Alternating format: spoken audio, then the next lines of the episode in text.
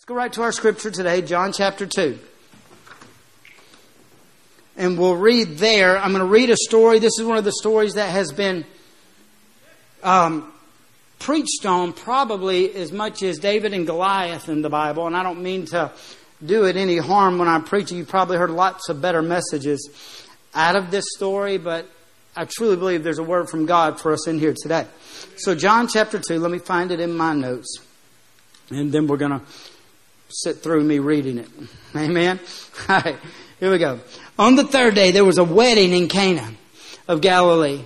And the mother of Jesus was there. If you're an underliner, I'm an underliner or a highlighter. I like, I'm a story guy. You know, at this point, hearing me preach enough that I go through stories. And so stories are amazing in the Bible. So I, when I read them, it's amazing how God speaks me. So it pulls out different things. So I'm going to just say different words as we go forward. If you're an underliner, you can underline them, and then we're going to come back and visit a whole bunch of this stuff. All right. It says on the third day there was a wedding in Canaan, Galilee, and the mother of Jesus was there.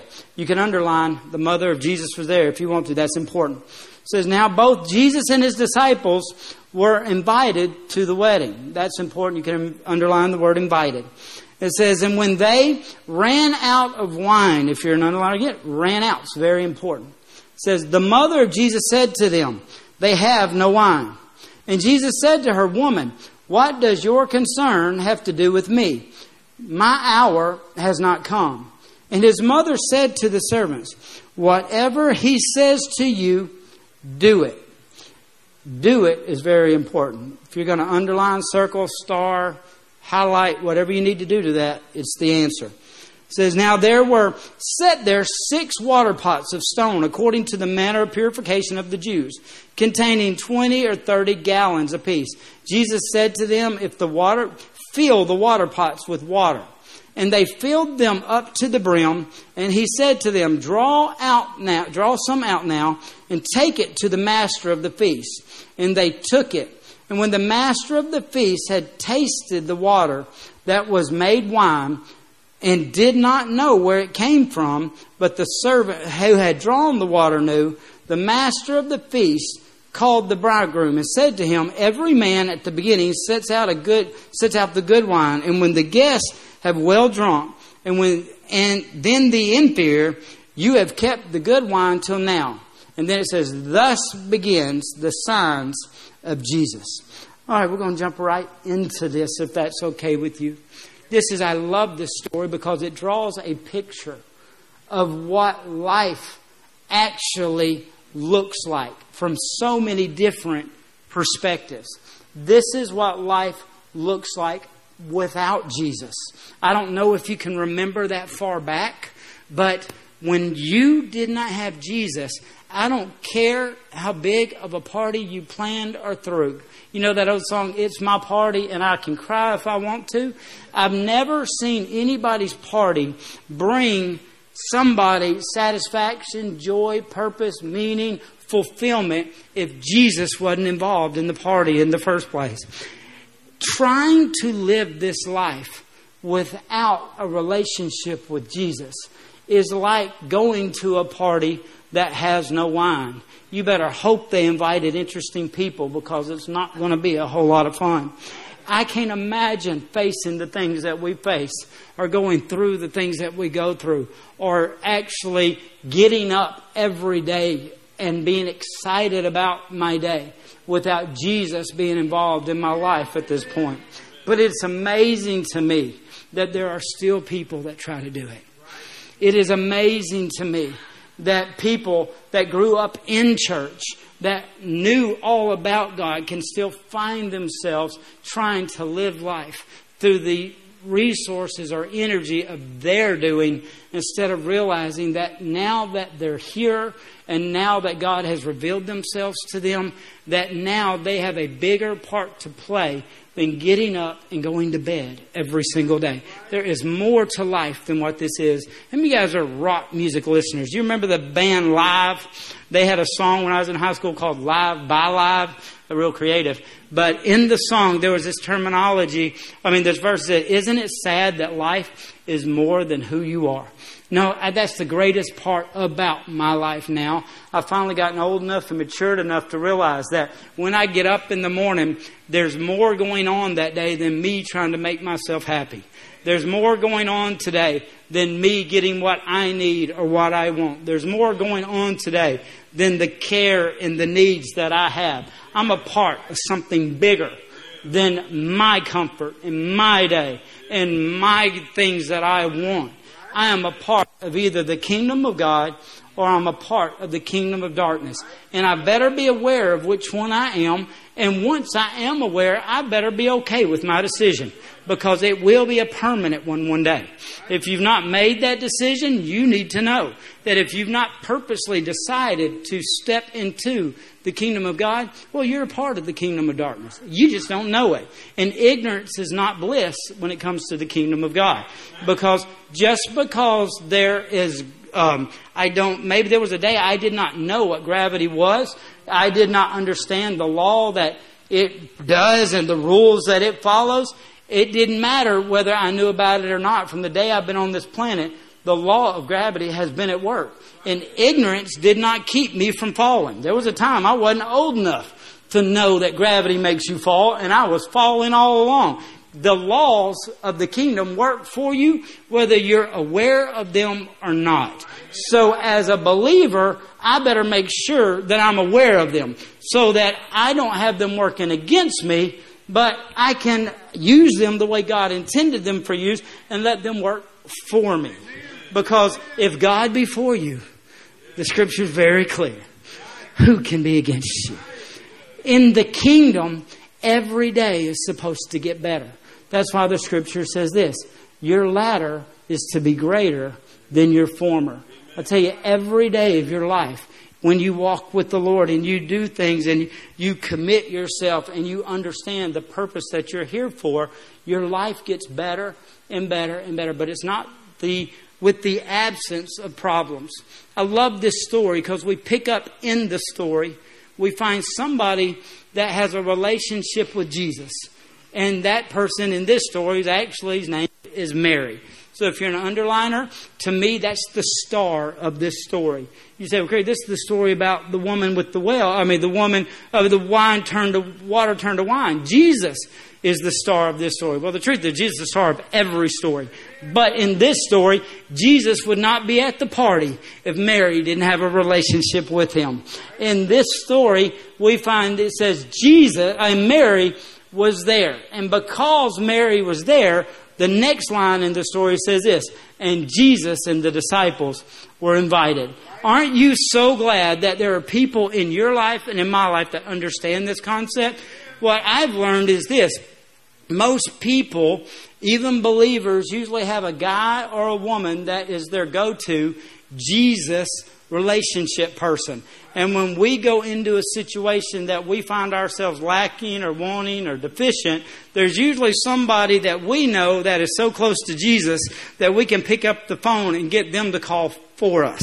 And that's what we found in this story. How many times in high school, Thelma, did I call you, Pastor Thelma? Did I call you and say, hey, pray with me about this? What God say? See, because at that point, I wasn't walking close enough to Jesus to be confident that He was going to answer some of my stuff. So I would go to somebody that I knew would and get them to do the asking for me. The truth is this Jesus has made it available for me to do the asking all along.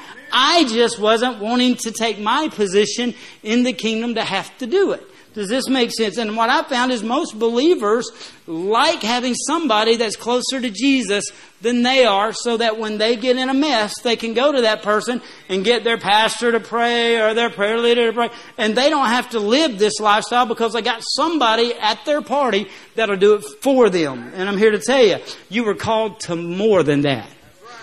You were called to more than having somebody. If you were going to live that lifestyle, go back to be Catholic. You know, they got priests that get paid to stand in between God and people for them. That's not what we believe here.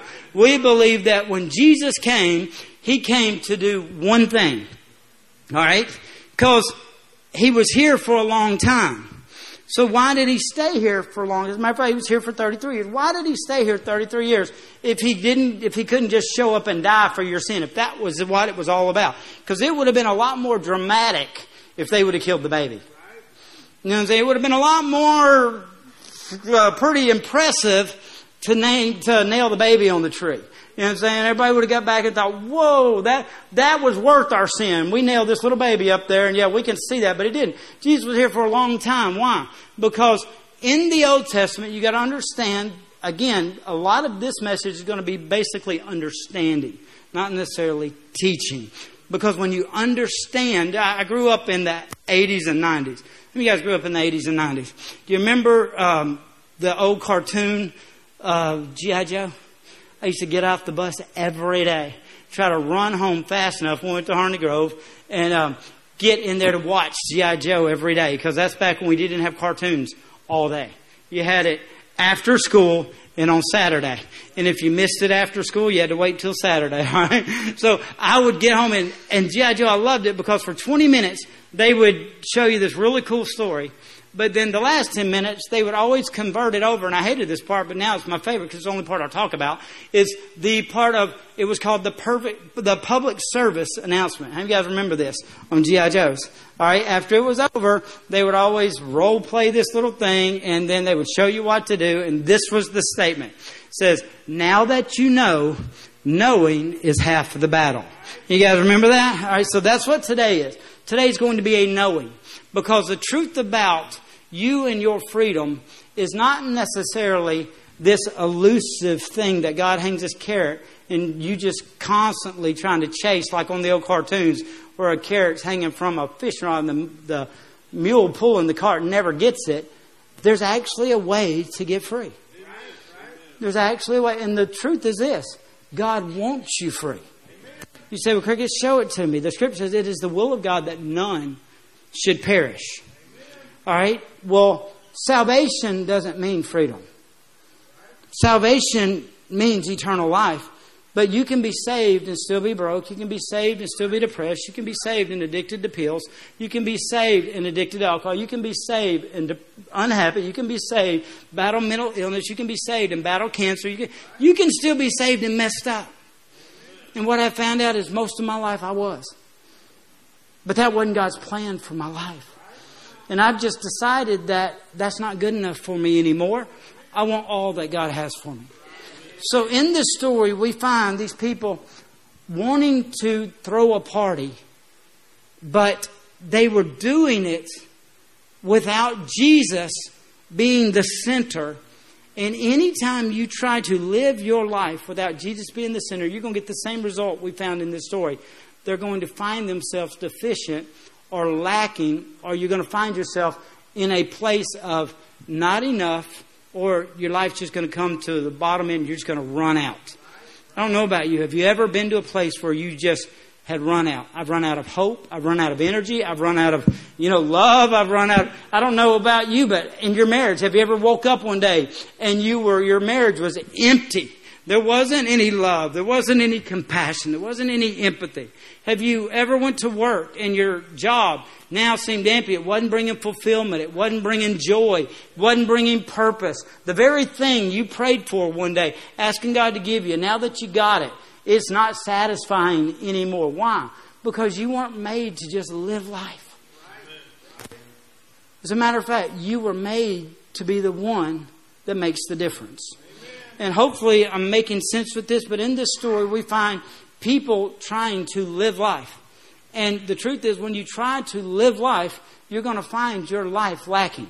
And here they threw a party, and it didn't say that Jesus was invited until Mary had gotten there. So that lets me know if Mary wouldn't have got there, probably pretty good chance Jesus wasn't going to be at the party.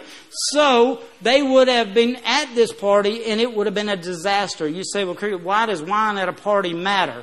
Because the way they did it in these days was the, the it was like a three day festival. They would throw it and they would invite everybody in because it was like a, a status symbol that this marriage and this relationship is so important that we're putting on this big hoorah so everyone can know how great of a marriage this would be. but everybody was about to see that it was all fake. You ever been there? You ever come to church on Sunday morning with your church makeup on and your church dress on, and you get here and the preacher and the Holy Spirit starts dealing with something, and right in the middle of it, you realize that everybody's realizing that that's fake makeup you got on and fake church dress on because the real issue is what you're covering up.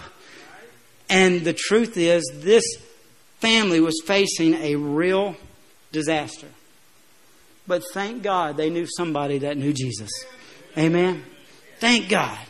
I got to tell you, there are times in my life where I was so far from the Lord that I had to go and rely on other people to reach out or get Jesus to respond for me.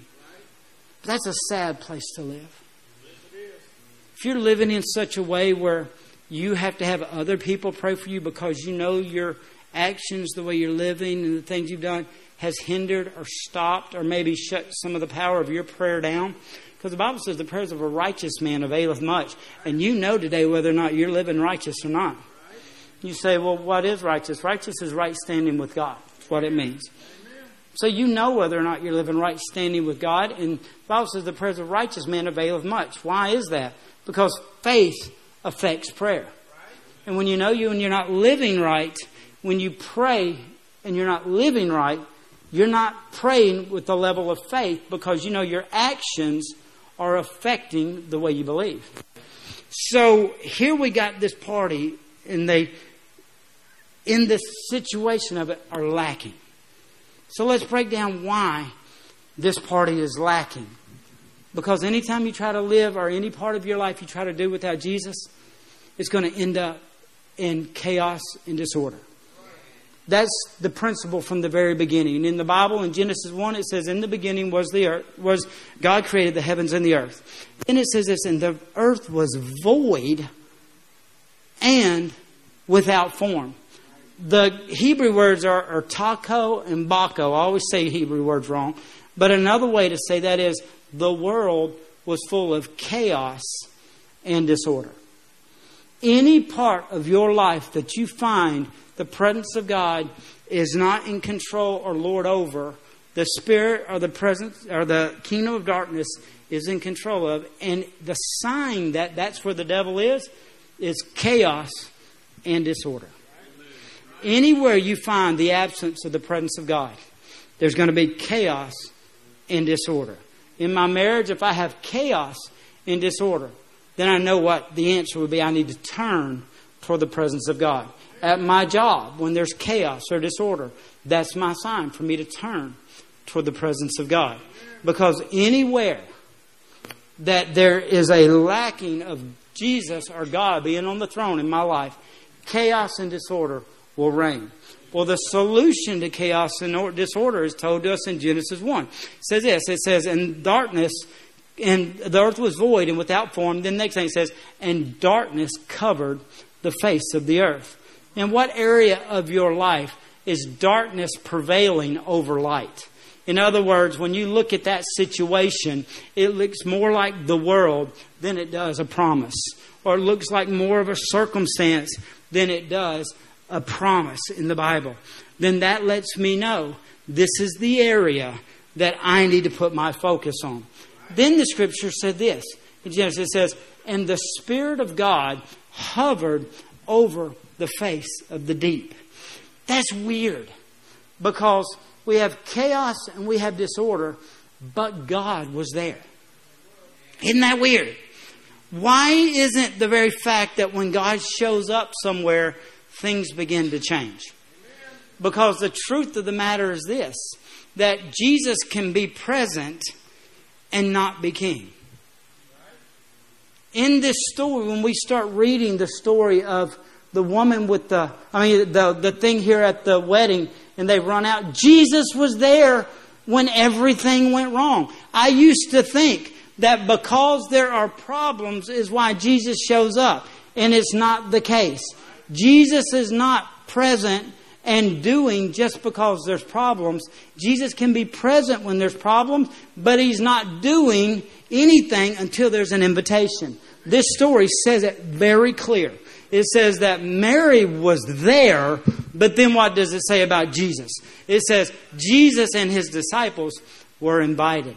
What part of your life are you keeping Jesus from being able to invade and change? It's real easy for us a lot of times to love Jesus fixing this part, but we don't want him in this part. Because if he gets in this part, I don't get to do what I want to do. I have to do it the way Jesus said do it. But if I do it the way I want to do it, I get the results of the way I do it. And I want the real, and the truth is this, you can't get God's will your way when you come to the realization that you're not going to live God's will for your life, living your way, you'll come to a place of surrender. And surrender says, God, whatever it is, whatever it takes, whatever it costs, I want your will, and I understand it only comes from your way. Even Jesus had to deal with this in the garden. He said, Let this cup pass from me. And Jesus, he said, God said, Not my will. Jesus said, Not my, but your will, meaning I'd rather go down another way. But it's isn't about my comfort, my situation. This isn't about me. This is about kingdom. But I also understand this. Anything that I sacrifice for kingdom, God turns and turns good for me. Now, understanding this and things about kingdom processing makes suffering a lot easier. When you know that God loves you so much. And the thing about God's love is it says this, for God so loved the world. So was a major part of that scripture. And the devil wants you to know or want you to think that God doesn't love you that way. And I've had to just come to terms making so a major part of my life. In other words, when the devil comes and says, God can't use you because of, I get to use my favorite go-to word now.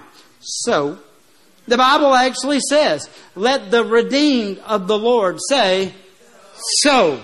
You don't understand how many times when I get up or I look in a mirror or I'm dealing with something or I actually failed and, you know, now thinking I'm disqualified, I'm saying, God, I'm sorry. Then the devil comes and says, yep, you've blown it now. And then the Lord say, tell him, tell him, you've been waiting, tell him. And I get to say, so what, devil? The blood of Jesus is more powerful. The blood of Jesus says I am valuable. The blood of, you've got to teach yourself to say, so. So what, devil? Yeah, that may be who I was. So what? Because, see, when it comes to my destiny and the work of God in my life, it doesn't have anything to do with my past. Nothing. And you got to get, I don't know why I'm on this, but I'm about to bring a scripture up to somebody, and it's just pressing real hard on me. All right? Romans 8, and go to the very last scripture there. Romans 8, and it's the last, I want to say it's 31. But everybody knows Romans 8 because we like it. It makes us feel good. Romans 8 28 says, For we know all things, say it with me, work together for the good for those who love the Lord and who are called according to his purpose. We love that scripture. But then when you read on past 28, it starts talking about predestined. It says you were predestined. Meaning God put you here and he planned you here, right here, right now. It's not by accident. You're here. And the reason why you're here is because God has a plan. And the way God's plan works is it works through purposes. And you are a purpose in the kingdom of God. Although you're a person, you're a purpose. And if you look in Romans 8 28, what does it say? It says, For whom he foreknew, he also predestined. That's 29. Go down to verse 31. I want to go to the last verse in this chapter. It says, uh, as it for what for your sake we were killed. Is that the last one? That's it. Go up to thirty-five. There's a. I'm looking for one word. All right, there it is. Who shall separate us from the love of Christ? And remember, we're talking about your past.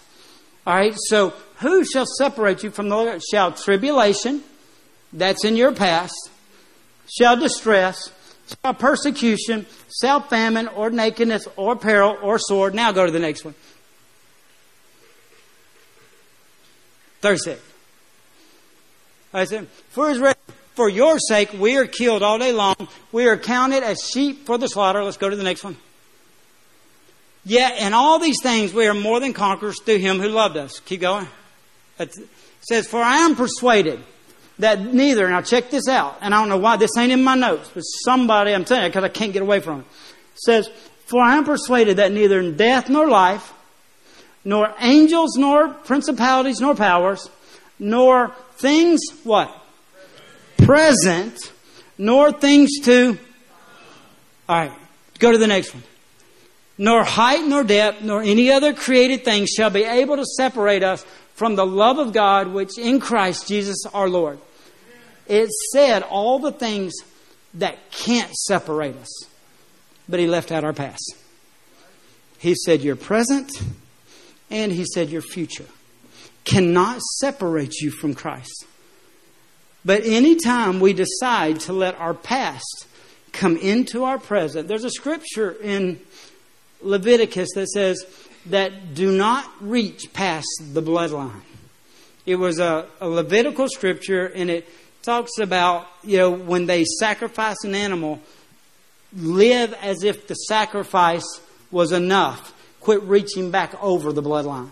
So many believers have fallen into the process of your past has the power to change your future or even affect your present. And the Bible says that past is different than present and future. Present and future is what God works with. Past is what the devil tries to use against you. And so every time the devil tries to bring your past up, you got to understand this is a weapon that God does not use. As a matter of fact, your past, the Bible says, does not exist anymore. And when, your, when it doesn't exist anymore, and you reach back and try to take hold of it, what you're doing is you're stealing something that you gave to God and you're scratching his name off of it and you're writing yours over it and taking possession again of something that doesn't belong to you. And that's called stealing. All right? There's only one other place in the Bible that talks about taking something that belongs to God in a worse case than being your past, and that would be called your tithe. And it said the Bible doesn't call tithe stealing. The Bible calls tithing robbery. There's a difference in robbery and stealing. If you don't believe me, go break the law. All right? The the penalty for theft is a certain penalty. But that's only considered theft if I break into your house while you're here at church and you're not home and I take your stuff. But if I wait till tonight and you're asleep in your bed and I break into your house and steal your stuff, that's not thieving. That's robbery. And the penalty is greater. When it comes to keeping the tithe, God says that's robbery. That's bad. But I'm telling you, another theft is when you reach into your past and you take hold of what God you've already given to God and you take it back, it said this that your present and your future can't separate you from Him, but your past can. If you want to keep living the way you were, if you want to keep being what you've always been, if you want to go back to doing what God's already set you free from, you can. But it can separate you. Do you hear this? You say, well, Cricket, I'm, I don't believe that. I believe in eternity. You, you do with what you want to with it. Every time the disciples found themselves without Jesus, they went back to doing what they'd always done, and Jesus had to go back and get them again. Do you want Jesus to have to go back into your mess and get you again? Then you better quit doing what you used to do. Amen. I don't know why that's here. We're just giving it to you. All right. No offering for that one. right. So jump back into freedom. We're talking about freedom.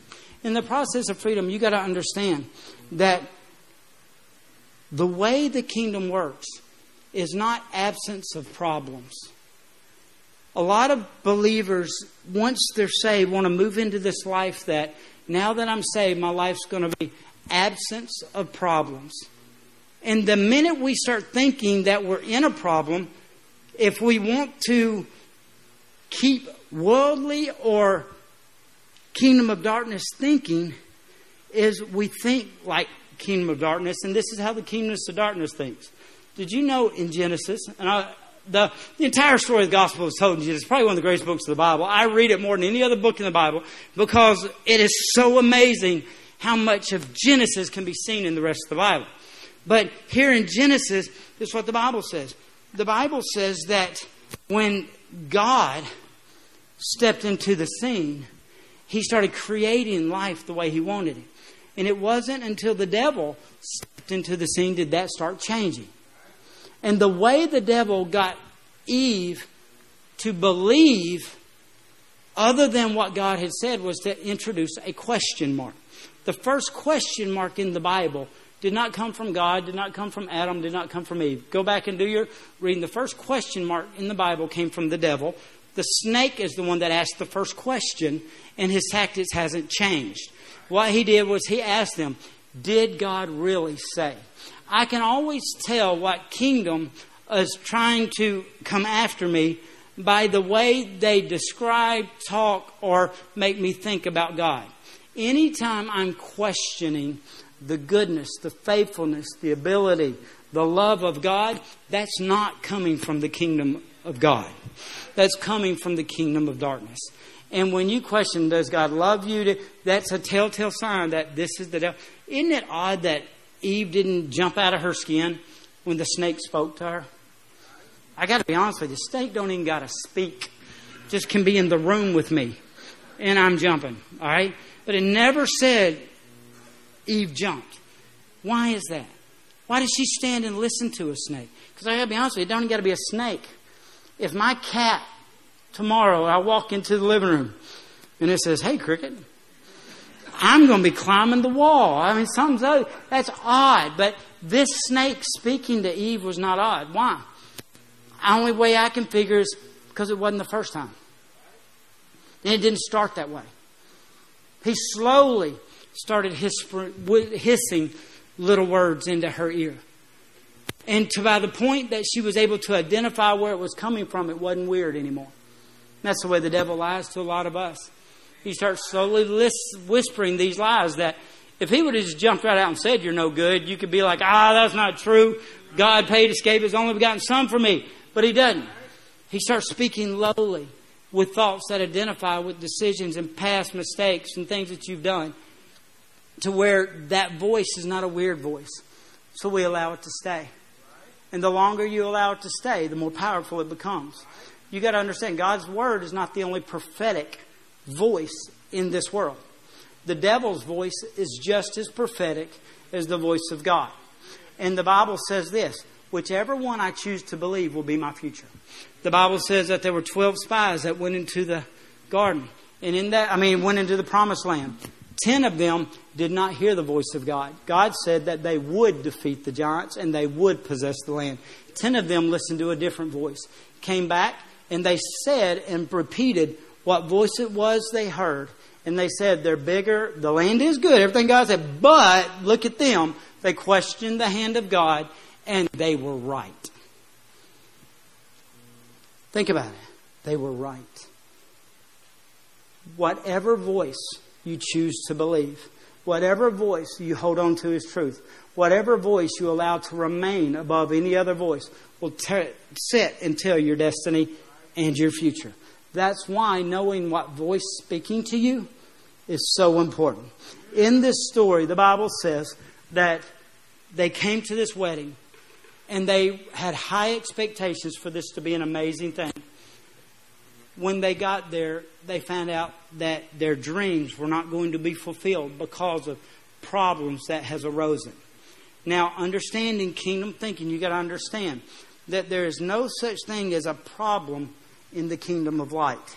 There are only problems in the kingdom of darkness. In the kingdom of light, there's only opportunity. That's why when they came to Jesus and said, Who sinned? This man was born blind.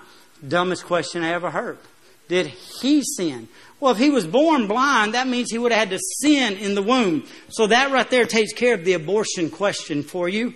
Life begins in the womb. Obviously, if you can mess up in the womb. All right? That's free too. All right? But, so they, he, they said, did his mother and father, which would make sense because, but I got to be honest with you, God's not going to punish a kid because of your sin.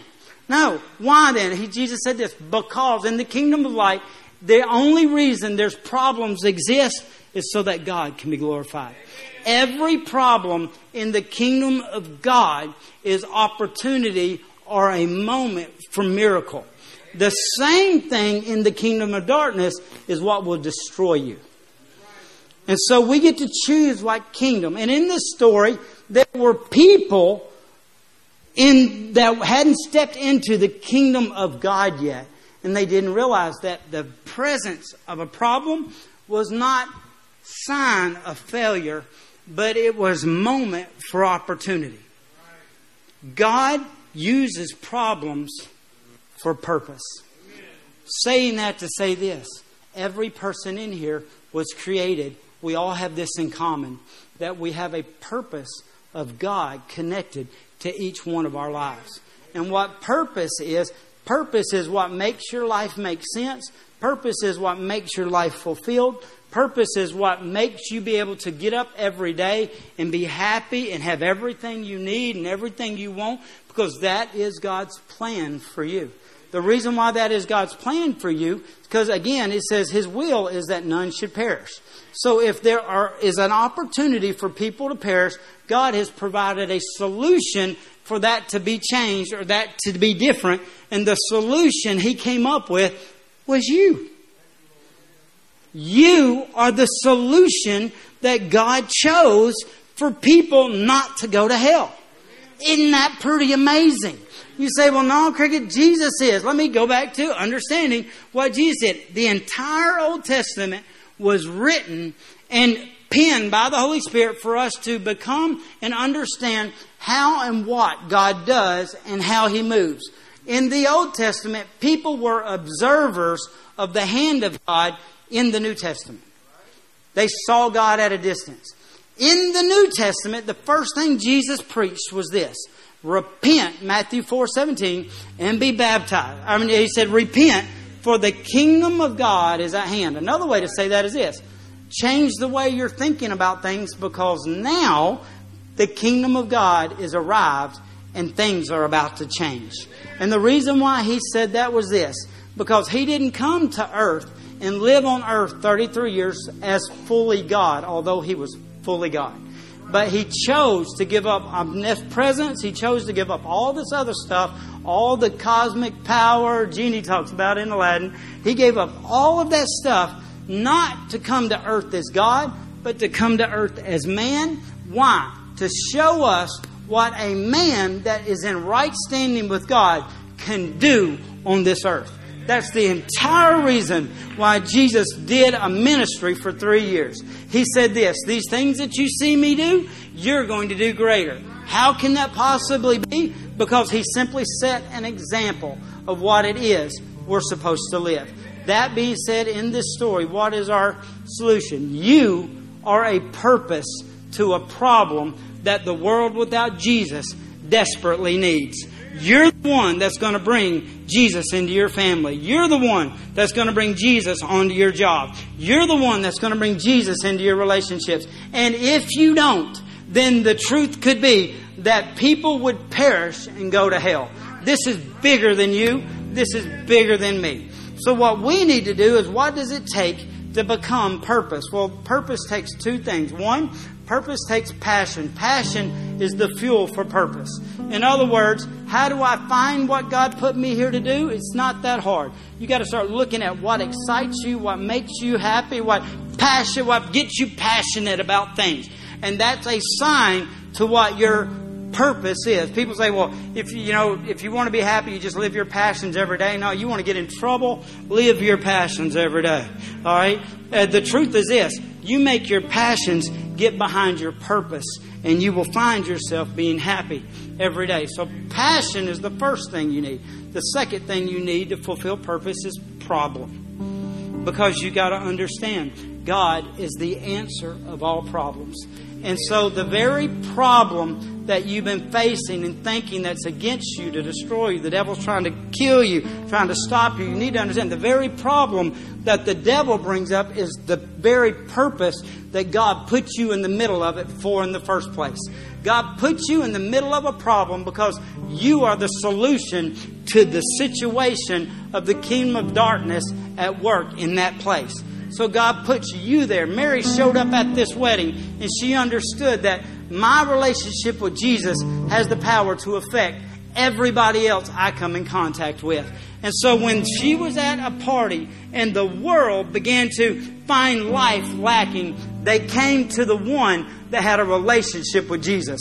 Let me ask you this. Does your family, do your coworkers, do your people that you know, when they're going through things, do they call you to get you to pray over it? Do they call it because they know you for your relationship and God? Or do you come to you and say, who can we call? The question is this. The reason why you're in the situation with the problem in it in the first place is because God wants you to be the one that brought Jesus into it. So people should see that you are a Christian and that you are connected to Christ because when you're connected to Christ, you become the solution to the problem. The problem with that is this. Most of us have so many issues that we can't be used because we think that our issues disqualify us. But that's not true. The Bible says this, don't clean the cup up Bring the cup. What's on the inside of the cup is not your job to take care of anyway. So I say, I tried so hard to be a Christian for so many years and I failed miserably.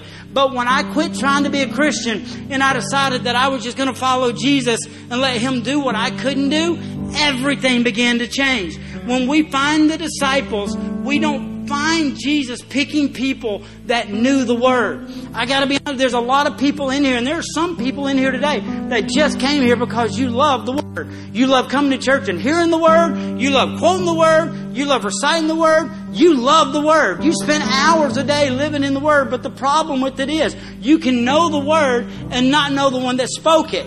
I got text messages all in my phone from my wife texting me stuff, and I could show them to you, and they wouldn't mean nothing. As a matter of fact, they might even sound rude at some of them because she put some orders in there clean the dishes, feed the dog, all that. But the truth of the matter is, when I read those texts, I don't see words, I see relation because I know Jennifer and it doesn't bother me when she says, Hey, when you get home, will you clean the dishes? Because we're in relationship and out of that relationship, the benefits are greater than the dishes. And so I don't mind being told, but there are some people that are so in love with the word that they quote it, they recite it, they, they declare it. Thing about it is, because the word is not what's going to work for you.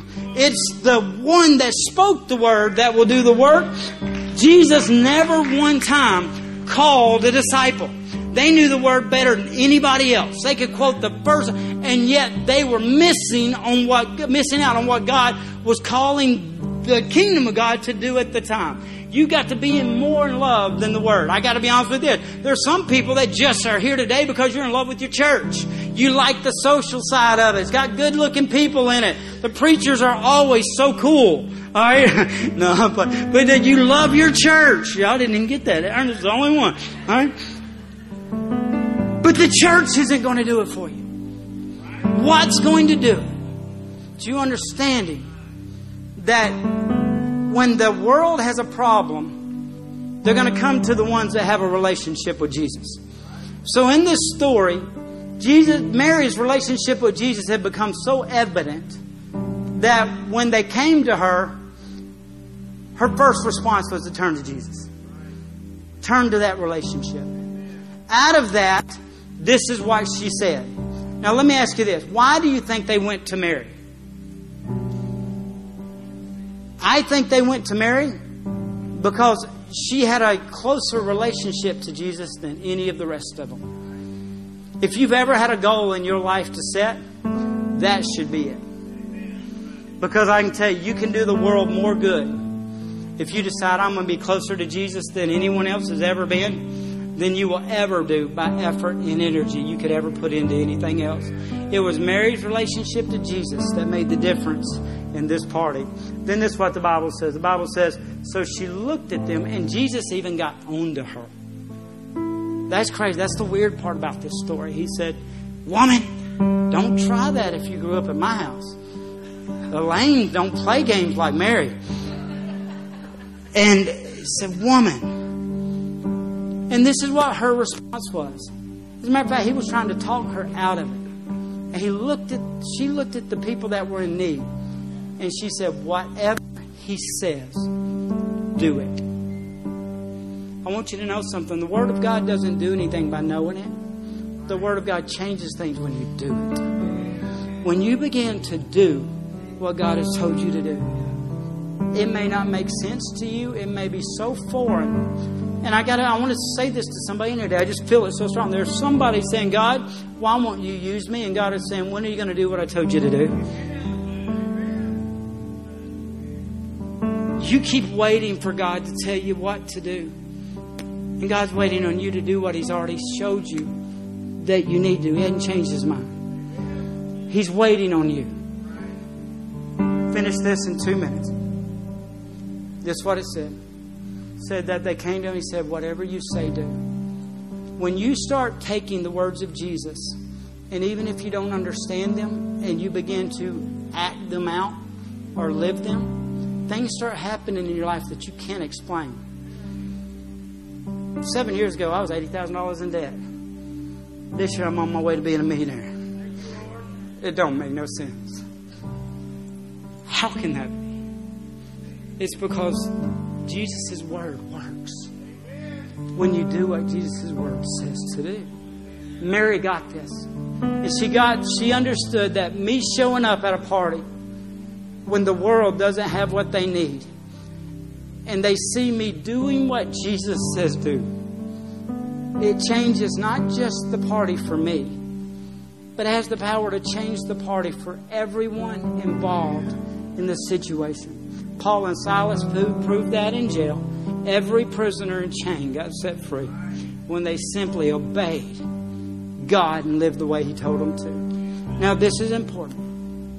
So he came to him and he said this. He said, Whatever you say, do, do. And then Jesus took over in this story. It says he looked over and he saw two pots. Now, these pots would have been in every Jewish home, and they're probably been overlooked by most people that walk into a house because it goes into detail and tells us what pots these were. It said of stone, and it says that are used for the purification of the Jews. So it goes in detail and it lets me know. These were hand and foot washing pots that they keep at the door that people needed to take advantage of before they could enter into the party. All right, it was the law. So they would come in and wash their hands and their feet. So you got to understand, they didn't put their fine china in this position. And they didn't put their crystal vases, they put stone pots. Wasn't anything special about them, wasn't anything fancy. They weren't bejeweled or bedazzled, they didn't have a neat paint job. Why? Because God's not looking for the extraordinary. God's looking for somebody that says, God, take the ordinary and use me in a way that you would want to use me. This is the nature of the king. That's why God told his disciples, go get a wild A-double-S, is what it says in your King James.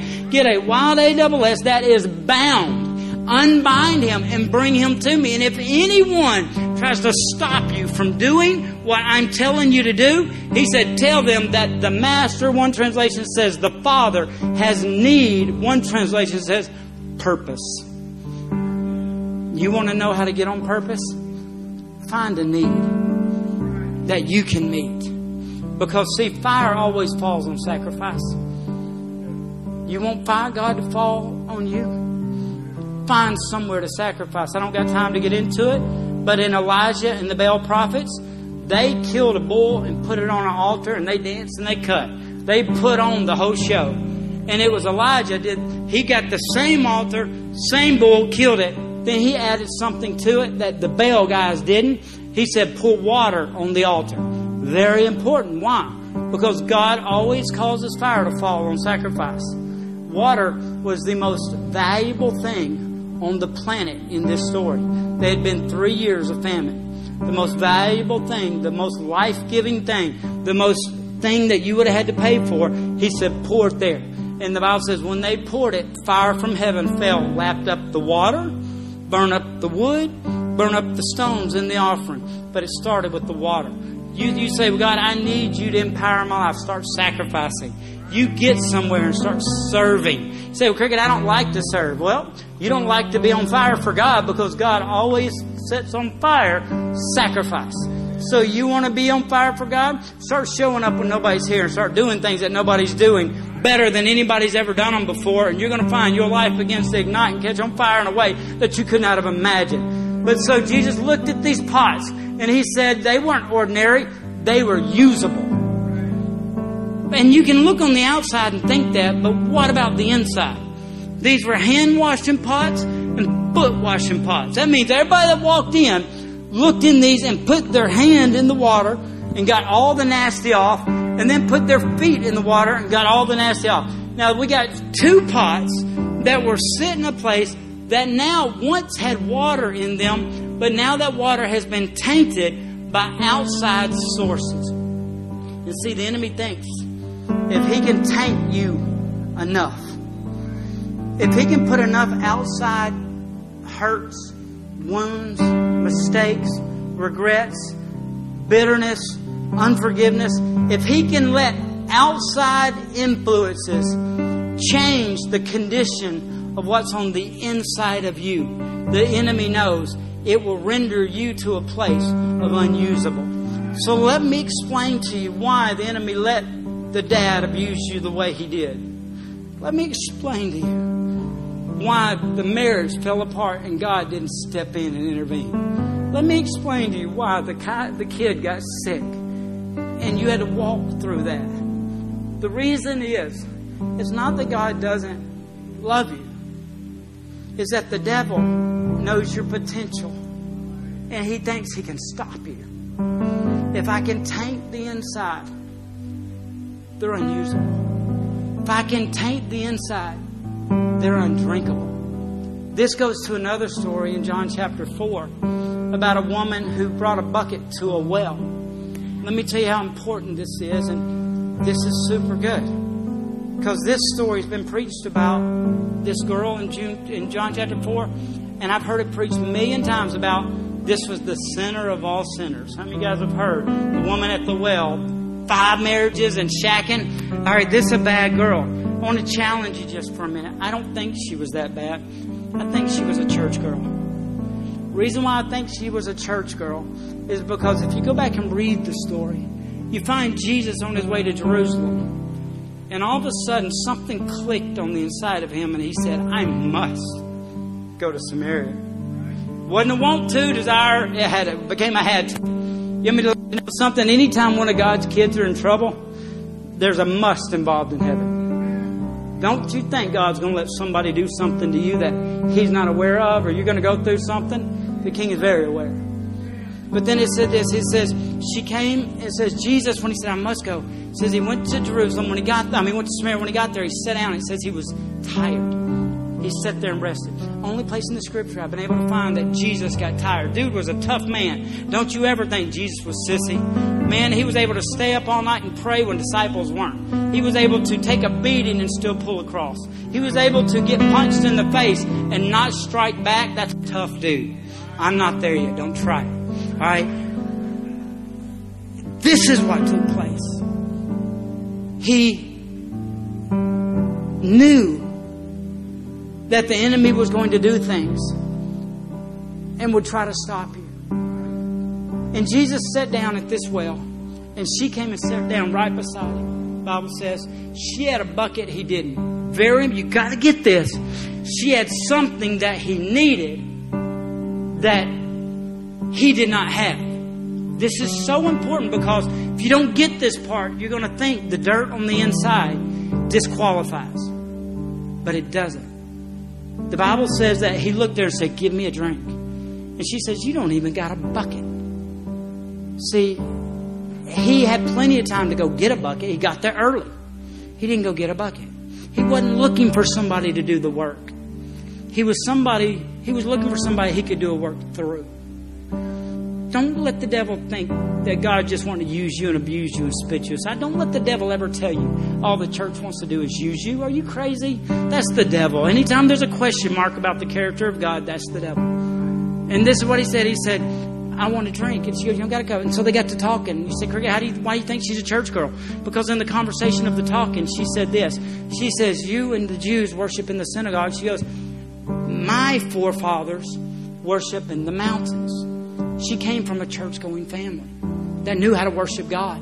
But yet, still, her life was full of divorce and she was shacking. Why?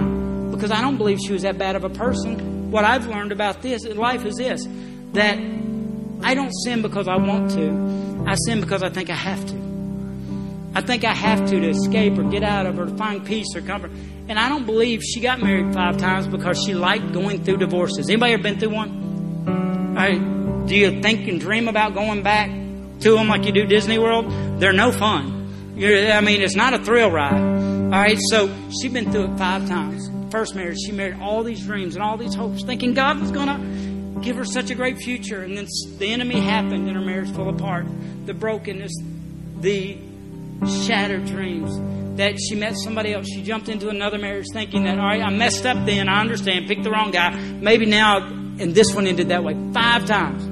And I don't care who you are. After three or four divorces, you would probably learn if you, you could have made the fifth one work. But circumstances were stacked against her. And now she found herself living a life that was much lower than she used to dream about living. She was living with the guy that wouldn't even commit to her. He was just using her for what she could, he could get out of it without willing to pay the price relationships should cost. So she was now living a life of being used and abused. I don't think she was late that day because she was worried about what people thought. I don't know about you, but when you've been through hell and back, you quit caring about what people think. You just want to survive.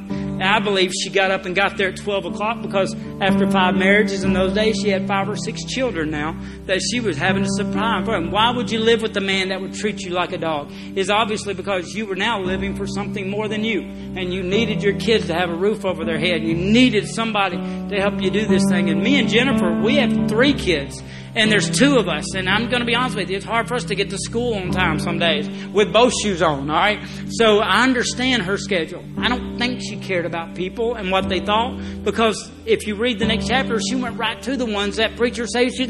I think she was doing everything she could do to survive. And Jesus showed up and said, Listen, what you really need is what I have. And I will give it to you. But you're going to have to be willing to give me what you have that I don't. What is that? The water on the inside of you is the only thing that Jesus don't have, but he desperately needs.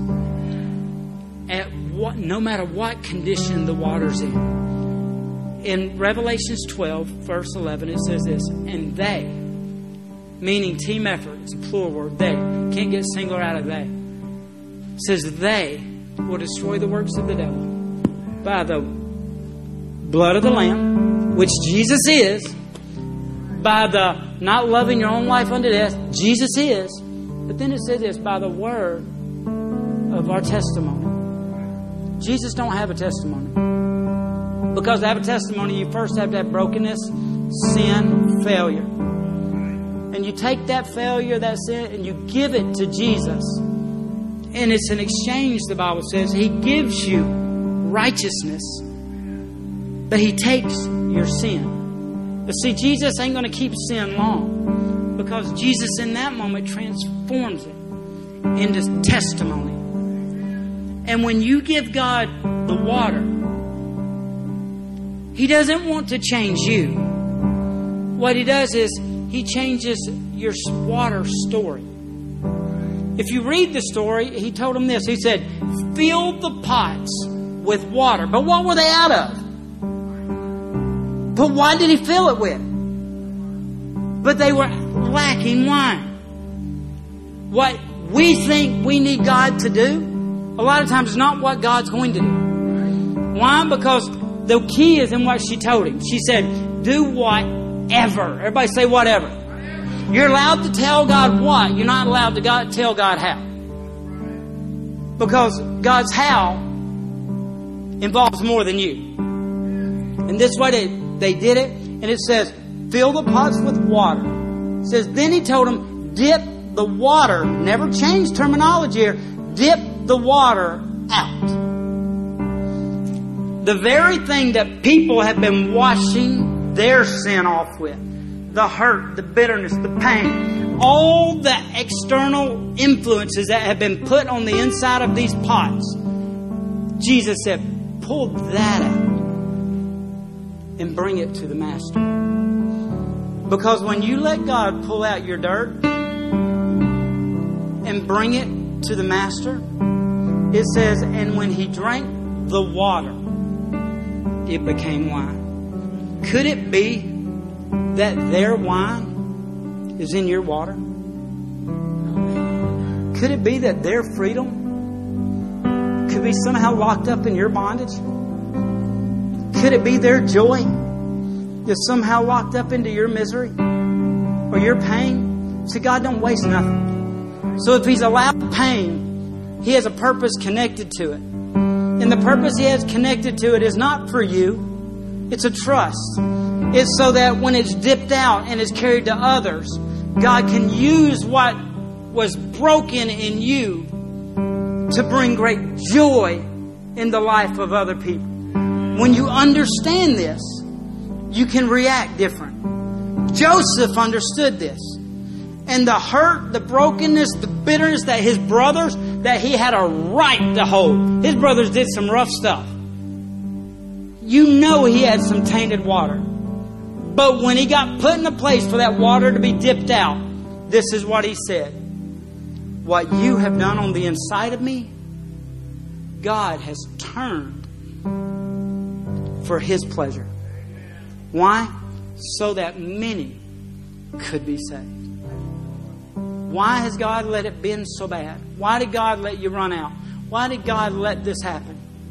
Because God now wants to take what the enemy has done on the inside of your life and have it dipped out and be brought to someone that has no hope of being able to turn their situation around at all. Why? Because they don't have the relationship that you have. And the very water, can you imagine what that water looked like? Probably had a toenail, band aid, all kind of stuff floating in it. And see, the enemy convinces a lot of it if I talk about my abuse, if I talk about my depression, if I talk about my brokenness, if I talk about my unforgiveness, that it disqualifies me. And this is what freedom says. You talk about what the devil did in your life, you let God bring it out. God will do something with it so that everybody will start talking about it too. But it won't be sin anymore, it'll be testimony. And testimony is what destroys the works of the devil. Anything that the enemy's done on the inside, and I'm willing to let God draw out, God will use to bring wine to those that are thirsty. Do you hear what I'm saying? Freedom has to be a part of the message of the kingdom. Because if it's not, God's will can't be done. People will die and people will go to hell. But if you will understand kingdom and you will let some, you know what I've learned when you're doing this you've saved the best wine to last. Price don't set quality of wine. You know what does? Absence of water. I didn't know this until I studied it. What makes wine more valuable is the lower percentage of water that's left in it once it's been through the process of fermentation. What does that mean? That means the more I let God do a work on the inside of me, the more He can use me to do a work for the inside, I mean, the outside for Him. This is what freedom looks like. Freedom is me reaching in and pulling out my greatest, hardest, darkest secrets that others have done, that I have done, that has happened in and around me. And I've allowed what I went through to get on the inside of me, and I let God pull that out. And in His hands, He take it and He put it into the hands of others that need it. It goes from being failure to power. It goes from being misery to ministry. It goes from being shame to salvation. This is the process of freedom. It's not about you. It's about all of those that would die without. And this is what Jesus said. Jesus looked there and said, If you knew what I had, you would ask me for a drink. She wasn't a bad girl. She was just trying to do it without him. How many of you guys have been trying to do this thing without him? You might go to church, you love the Bible, but you've been trying to do this thing without him. This is what I've learned about my walk with the Lord is that I quit trying to be a Christian and I simply just do what Jesus told me to do. When he found Peter, Peter business was failing. He was working tons of overtime. Still didn't have enough to pay the bills. And everybody around him saw him failing miserably. You say, well, how do you see that? Where's that in the Bible? Well, when Jesus showed up to him fishing, says they had fished and toiled. Toil means hard all night, and they had caught nothing. His business was failing. He'd done worked overtime, and he'd been away from his family and had nothing to bring home. He was lacking. And this is what Bible said. The Bible said Jesus walked up and said, Cast out to the deep. And Jesus says, Well, Peter said, well, We fished all night. He said, But at your word, this one I love. This word only shows up four times in the New Testament. It says, Nevertheless, at your word. Jesus used that word. He said, Not my will. He said, Nevertheless, not my will, but your will. Four times in the Bible. Nevertheless. That's very important because this is what it says. Anytime you act on God's word, your life will never be less than what it is right now. Isn't that a powerful promise? Nevertheless. So when they let Jesus pull it out, can you imagine the guy that pulled it out? If you read it, it says they didn't tell the master where it came from. Why? Because he probably would have lost his life if the master would have known he was drinking foot water. All right? But he had to trust God that you're going to take this dirty thing that I dipped out of an ordinary pot and I go and give it to the master, that the master will see the value in what has coming out of a pot that has been used and abused in the past. That's the power of the gospel. I'm not ashamed of it, for it is the power of God to save, to change, to deliver, to set free. God still does miracles. God's still a powerful miracle working God. The problem is, God's not in relationship with enough people or enough Christians for us to see the power of God at work anymore. And the way you see God's power at work is you let Him pull from the inside what the devil's tried to use to destroy your outside. And you let Him have it. And He takes it to others. And when He takes it to others, it brings life and joy everywhere it touches. Can I pray over you real quick? I'm done. I threw about five things in here wasn't supposed to be in here, and I don't know why other than the Holy Spirit's prompting this. There's somebody in here that thinks that they've gone too far, life has been too bad, and that they're just now going through the motions, but they're never going to live the life that they see other people live because of the stuff that's in your water. Here to tell you, today is your day of freedom. I don't know who you are, but you will be set free today if you will simply do what He said do. So I'm just going to ask you, I don't know who it is. I didn't do this in the early service. This is for you. If that's you, the enemy's convinced you it's too far, it's too gone. But God is going to turn that thing for you. This is a turning in your life. Would you simply, just as bold as you can, jump up and come up here and let some people pray for you and help you get set free? You understand the importance of this moment? Not every moment's the same. What if they would have skipped the upper room? They'd have spent their life chasing. Most people spend their life chasing moves of God because they're not willing to move when God moves. You've got to understand. God wants to set you free and change you. So if you're here today and you say, Creed, that's me, I'm too far. Get up right now and come on. Quit being afraid. Your life's about to shift. If not, I'm just going to pray for everybody in this room. And you can catch me later. I'm, if I'm convinced of anything, I know you're in here. You're not getting by. God's got your number. And He wants your life to have purpose. So you catch me before I leave here today. I'll pray with you. If you don't catch me, Brother Donald will be here. Catch him. But you need to be prayed with. You need freedom. You need God to break something off of your life so that you can walk into everything that He has for you. Amen. Father God, I pray right now.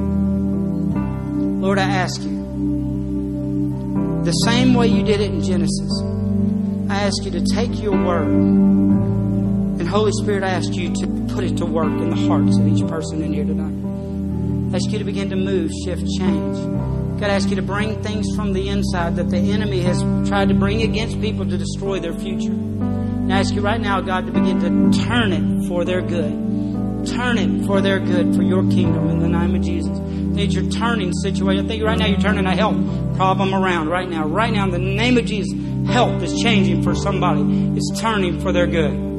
Thank you right now that divorce and marriage is working for your good is not to destroy you. Thank you that, Father God, everything that your will is to do, you're turning it into our lives so that many can be saved in Jesus' name. Amen and amen. You know what I love? I know I'm over, I'm over.